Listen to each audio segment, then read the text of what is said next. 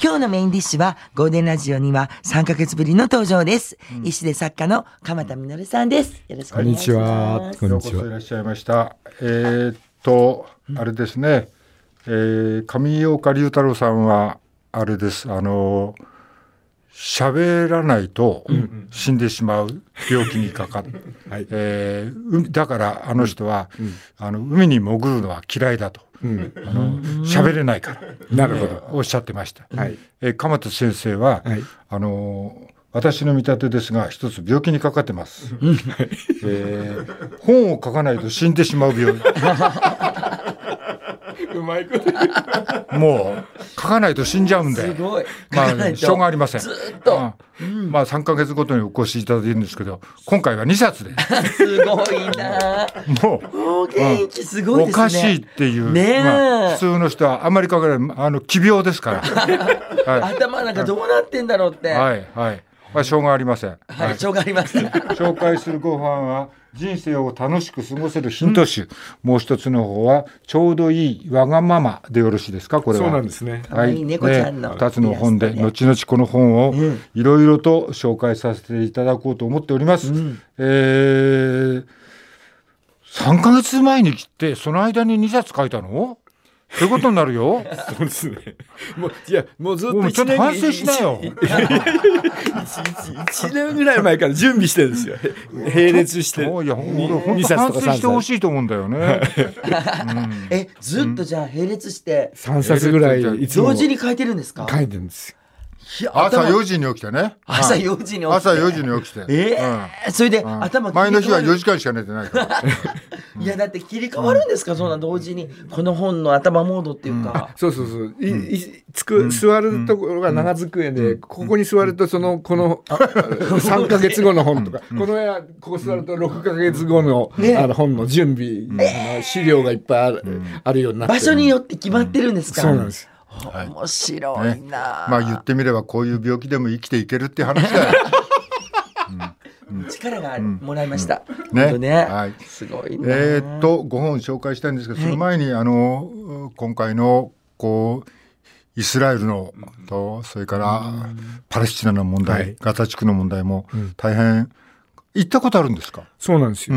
僕あのアヘメド君の「命のリレー」っていう絵本を作って、パレスチナの12歳の少年が、えーイスラエル兵に撃ち殺されて、はい、脳死状態になってその心臓はまだ動いてたために、うん。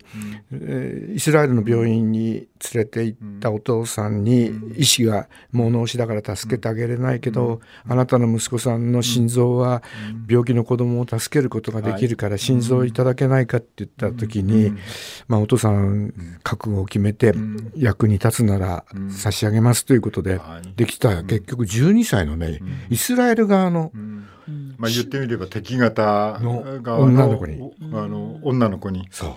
ねでそれはあまりにもこうみんな忘れてるけども、うん、こんな交流がパレスチナとイスラエルの間にあってるのがみんな忘れちゃってるから僕が絵本にして、うん、それで日本でいただいた印税をもとにして、ヘブライ語イスラエル人が使う言語と、うん、パレスチナ人が使うアラビア語と、はい、英語と3冊の種類を自分で作って、うん、持って行ってみんなに読んでもらいながら、読書会をガザガザにでもやったり、それからあの西岸っていう、あのパレスチナ人が住んでいる、でも行って感じたことはものすごく、イスラエル壁に隔てられてるんだけど、うん、こっち側のイスラエルの人たちの生活は、うん、日本の生活よりも何倍もいいような生活をしてて、はい。はい、こっちはものすごい貧民仕事も全く若者たちがほとんどないような生活、失業率50%って言われてますね、はい、若者じわじわじわじわと侵略して、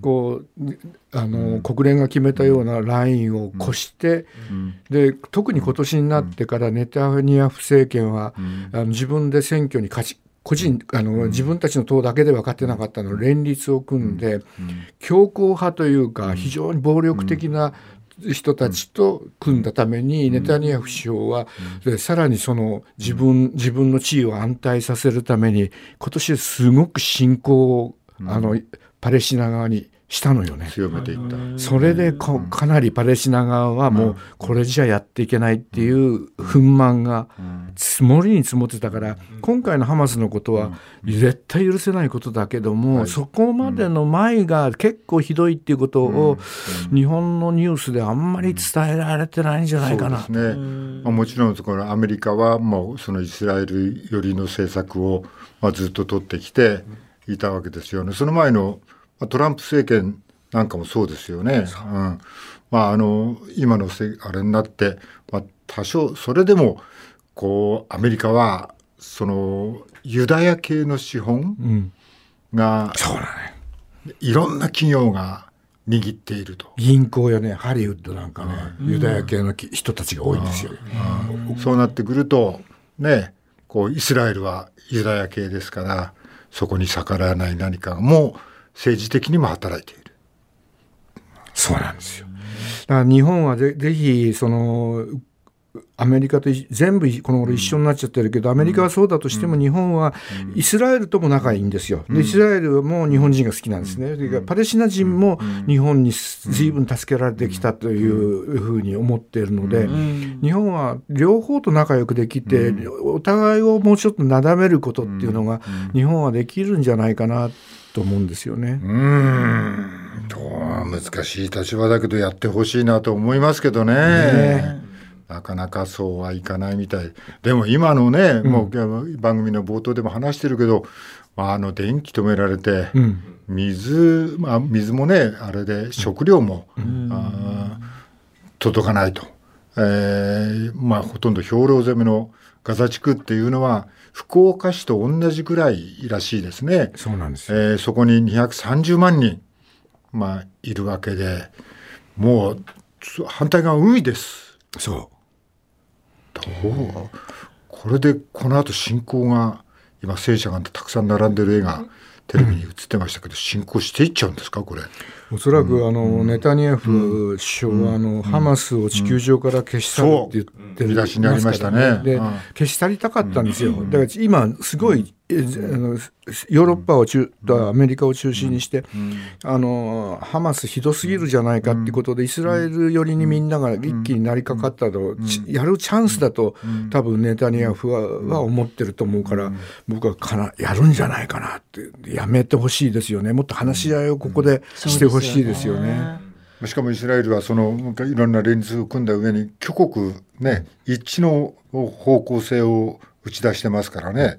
もう与党も野党もないとはい。全部が向かっていくっていう感じになってるわけだから、いや結構ねイスラエル側の若者たちとも話して一緒に旅をしたこともあるんだけども、パレスチナ人も一緒に連れて旅をしてみると、パレスチナ人とイスラエルの若者同士がこうちゃんと分かり合えるんですよね。だから強硬派の保守強硬派の人たちがイスラエルの中にいて、この間の何か23回の選挙がそういう人たちをちょちょっと元気づけるような投票になってしまったんで。もうちょっと穏やかなことをしこ去年今年ってやってればこんなことは起きなかったんじゃないかなと思うんですよね。まあでもハマスの方ももう一つはファタファっていうね、はい。穏健派がいるんですけどハマスはその中でやっぱ強硬派なんですよね。だからこっちはもう何が何でもっていう意思があるから余計に強硬派同士が対立していってるってことになりますよね。まあ日本政府に一肌脱いでもらいたいですよね。はい、もうこの動向がこれからも気になりますね。もう、はい冒頭も話したんだけど、もしかしたらこれもう大きくいろんなところに飛び火しちゃうんじゃないかっていう気がして気になるんですけど。そうなんないといいですね。うんはい第三次世界大戦なんかにね。はいさて、えー、5本の方です。人生を楽しく、えーうん、タイトルどうなったの？せタイトルあ、こっちなの。あ、こっちがタイトル。これは帯の方なの。帯がかかってね。あ、そうですか。蒲田式にもかかわらずという生き方という5本です。えーいつ書いたんですか？数年前から。で今のうち僕を拾ってくれて育ててくれた父親が、まあ、貧乏とそれから自分が結婚した相手が重い心臓病という2つの困難を抱えていたにもかかわらずね。岩次郎さんが、にもかかわらず行き場のない捨てられた僕を拾ってくれたんで、なんか父からにもかかわらずっていう生き方があるんだと。ああそういうことか。そう。うん。うん。でそうやって見ると、なんか人生を逆転するみんなちょっと生きてると1回や2回こうピンチになるとかあるにもかかわらず、うん、なんか人間ってできるんじゃないかと思ってこの一冊の本にしたんですよね。あまあ、あでもお話があったらちょっと分かりづらいタイトルだなと思ったけど、まあ、そうやって聞いてみれば、うん。ね、まあ、自分の人生があって、うん、まあ、苦境に陥ってる人もいて、うん、でもにもかかわらず、こうあの鎌田先生を引き取って育ててくれた。はい、そう、うん。はあだから例えばがん。にもかかわらず、何か、あのがんだから手術をしなくちゃいけないっていうことではなくて、この本の中には菅原文太さんのことも書いてるんですけども、まあ、菅原文太さん膀胱がんになって僕相談に乗ったんですけども、俺は絶対に手術したくないな、で要するにおしっこの袋をぶる膀胱切除して、おしっこの袋をぶる下げるのは菅原文太らしくない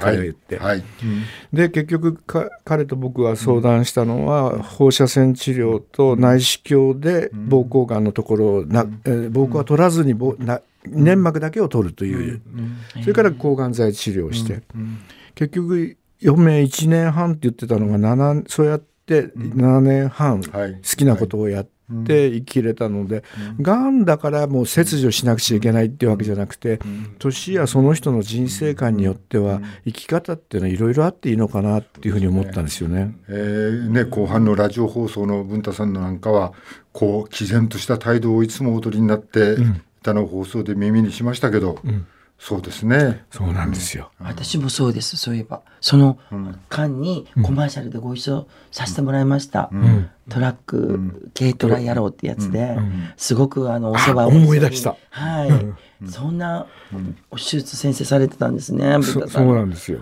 ね、考え方がでもすごい素敵な方ですよね。ブタさんってね。素敵でした。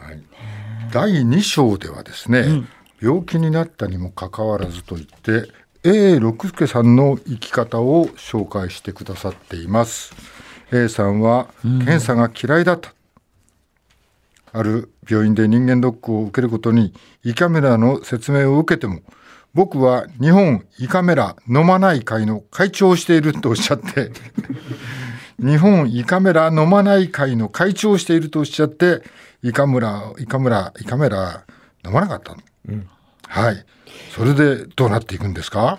いやいや、これはね、ごな A さんが亡くなった後、ご家族があの、お別れ会をやるときに鎌田先生あの、ちょっとあの、おおこ言葉をお言葉をっていうふうに言われ長寿読んでくださいって言われて、娘さんから、うん、父はあの笑笑わせるのが大好きだったから、はい、あの天国に行ってる父に、を笑わせるような話をみんなきっとしんみりした話するから、うん、鎌田先生だけはちょっと笑わせてくださいって言われて、この話をしたんですよ。で1週間のドックに彼は行って、はい。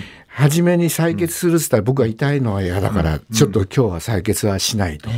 で、今度心電図取りに行くつったら行ってみたら寝かされたらなんか6つもこう胸のところにポッチをつけてこういう吸盤みたいので皮膚を引っ張られるのは嫌だから拒拒否します。翌日内視鏡心電図はでも痛くないですよね。そうなんです。それでも嫌だ嫌なの。心電図も嫌なの。あそう。内視内視鏡をやるって言って内視鏡前の日はやる気で絶食までしたのにかかわらず彼はえっとと内視視教室へ行ったら、僕は内視鏡を飲まない会の会長してるからやっぱりやめとくよって。わがままなやつ。そうなのよ。そうなのよ。それで1週間でやったドックに入ってやった検査は身長と体重だけだ。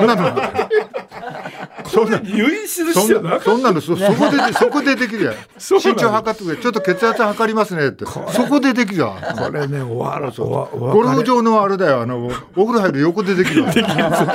お別れ会で湧いたですよこれ、えー、いやさすが A さんらしいっつって、えーだ病気になったにもかかわらずね A さんは結構、あの、えー転んで大腿骨頸部骨折を起こしたりと、パーキンソン病なんかの軽い症状もあったりして、結構大変だったんだけど、結局ね10日前まで、あの他の局だったですけどもラジオ。はいラジオやってた、やってらっしゃるはい。10日前まで。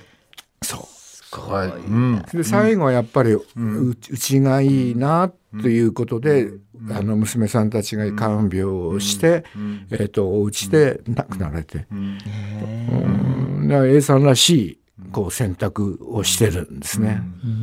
そうか。でもいや本当にそれあの笑い話だけどとってもいいお話ですね。うん、いやなんかねまあ、私なんかも年取ってきてるわけで、うんうん、こういう話は勇気湧くね。なんか、そうでしょう、うん、生きる勇気が、うん、あの自分なりのことをやって、うん、えー、まあだからまあ、身長と血液の検査だけでも ね、で医者行っても嫌でも無理にさ、はい、周りから勧められてね、はい、うん奥さんなんかもいたりして「あんた!」なんて言われたらやっちゃいそうだけど。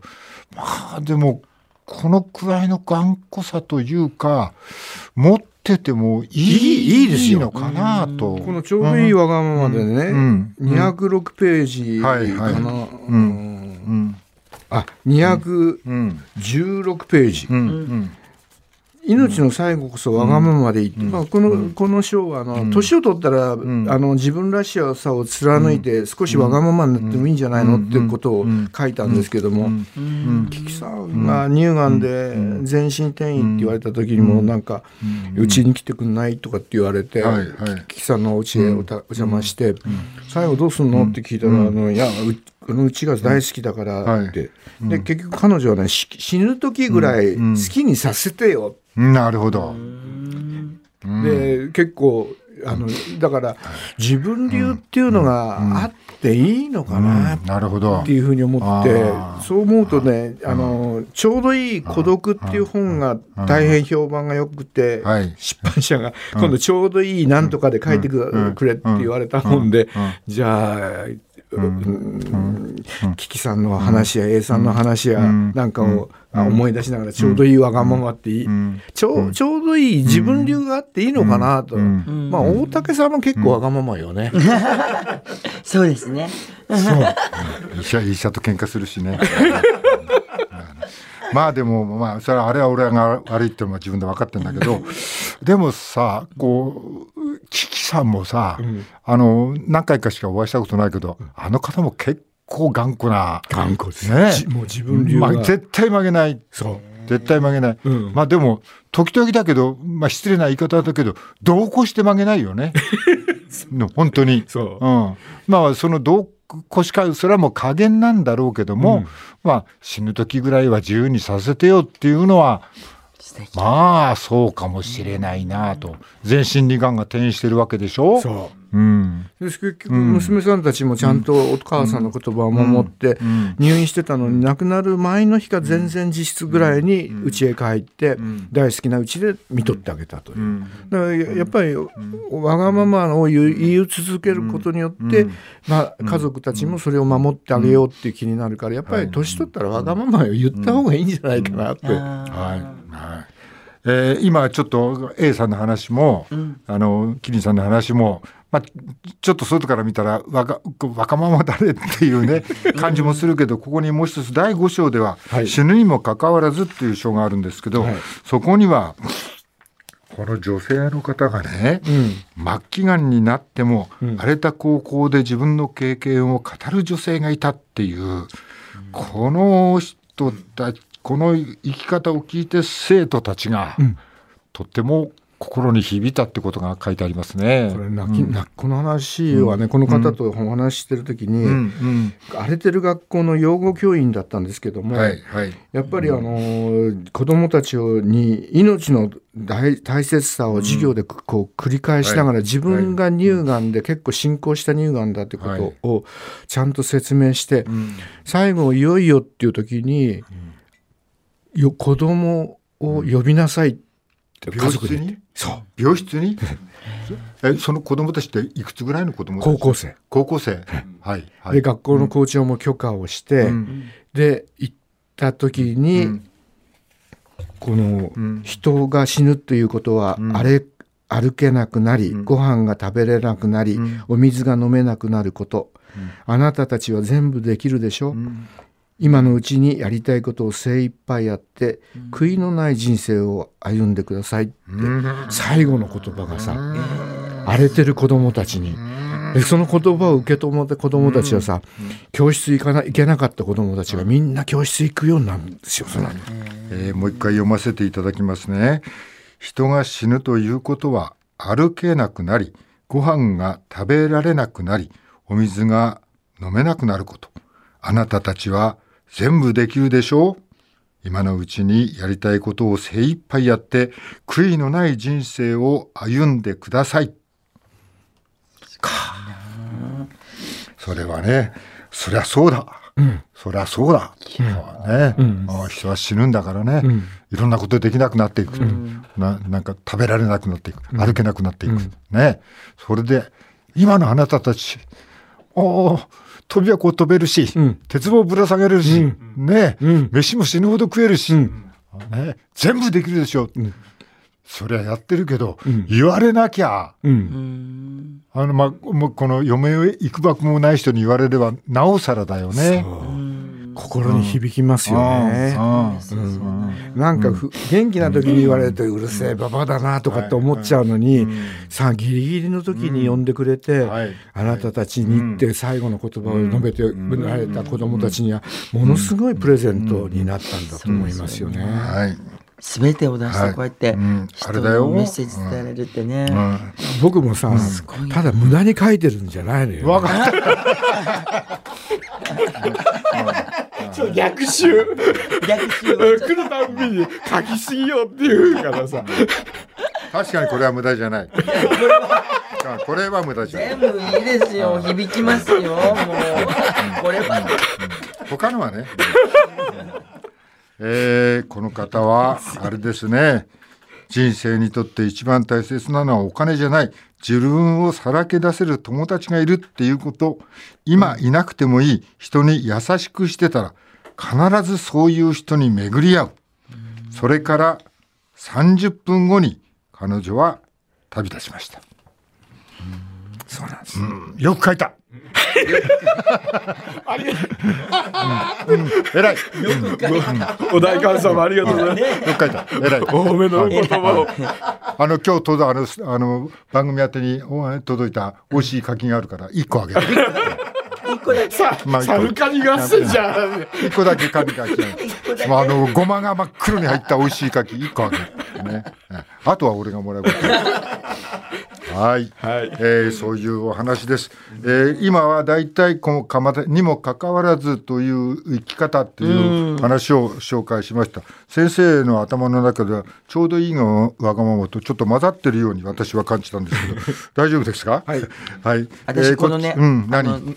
にもかかわらずという生き方っていう中にね、認知症にもかかわらず、ん。自由に生きられるはい。仕事だって、うん。恋愛だってうん。できるのだ、うん。でこの言葉なんかすごい、なんかやっぱり認知症ってうちのばあちゃんとか親戚のおばさんもあって、もうみんなの家族が言うのまたあれ忘れた、わ忘れたって、その忘れたことばっかりがお見舞いに行ったらこうだった、あだからこれは、うん。あの春菜には勇気を生む言葉かもしれないけど、はい。それは無理だ。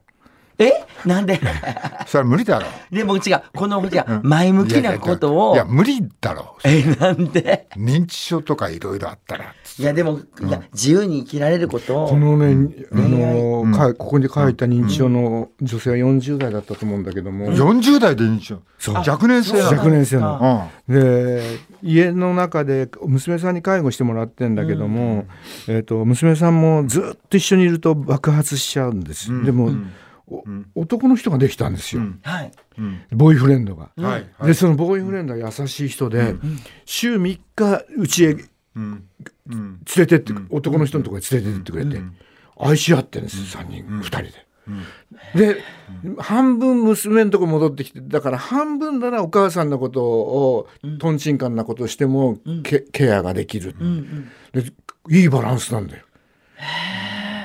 すごい恋の力ってことですねじゃあ。それ稀だよねねそんなあちこちで期待してそんなこと考えてんのお前は。恋の力ってすごいんだってだって。本当そうね。そうだよね。愛さんならね。